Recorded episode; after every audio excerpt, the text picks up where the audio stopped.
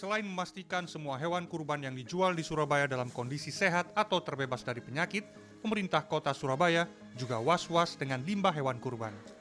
Limbah ini berupa kotoran isi perut dan darah. Seringkali limbah ini dibuang begitu saja di saluran air di permukiman hingga ke sungai. Kepala Dinas Lingkungan Hidup atau DLH Kota Surabaya, Agus Hebi Juniantoro mengaku sudah mengeluarkan surat edaran untuk mengontrol pembuangan limbah hewan kurban. Yang pertama, itu juga akan menjadi beban sungai. Dalam hal ini sampah yang ada di sungai akan terbebani. Terus kemudian yang kedua, kita kan nggak tahu itu hewannya sakit atau tidak. Kan bisa menulari dan sebagainya kalau misalnya di sungai. Karena sungai itu pun kalau di Surabaya digunakan sebagai bahan baku PDAM. Agus menegaskan, baik masyarakat maupun lembaga dan masjid disarankan memotong hewan kurban di rumah potong hewan atau RPH.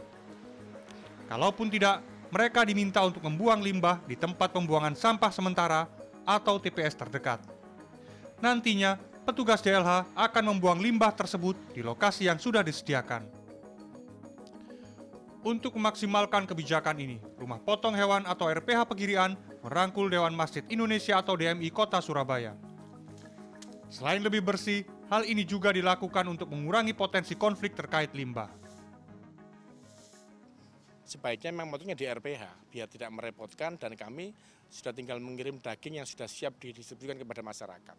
Ini meminimalisir limbah maupun darah maupun hal kotoran-kotoran yang mungkin bisa mencemari warga sekitarnya.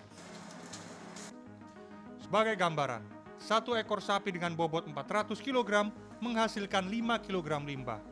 Artinya, untuk 1000 ekor sapi yang dipotong, limbah yang dihasilkan mencapai 5 ton.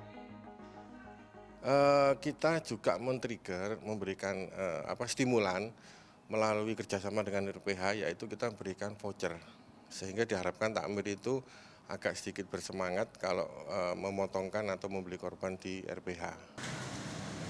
Tahun ini diprediksi hewan kurban yang dipotong di Surabaya meningkat. Pasalnya, sudah tidak ada lagi wabah penyakit ternak dan pandemi COVID-19 juga sudah berlalu. Selain itu, daya beli masyarakat juga sudah mulai membaik. Miftah Farid, Gancar Wicaksono, Surabaya, Jawa Timur.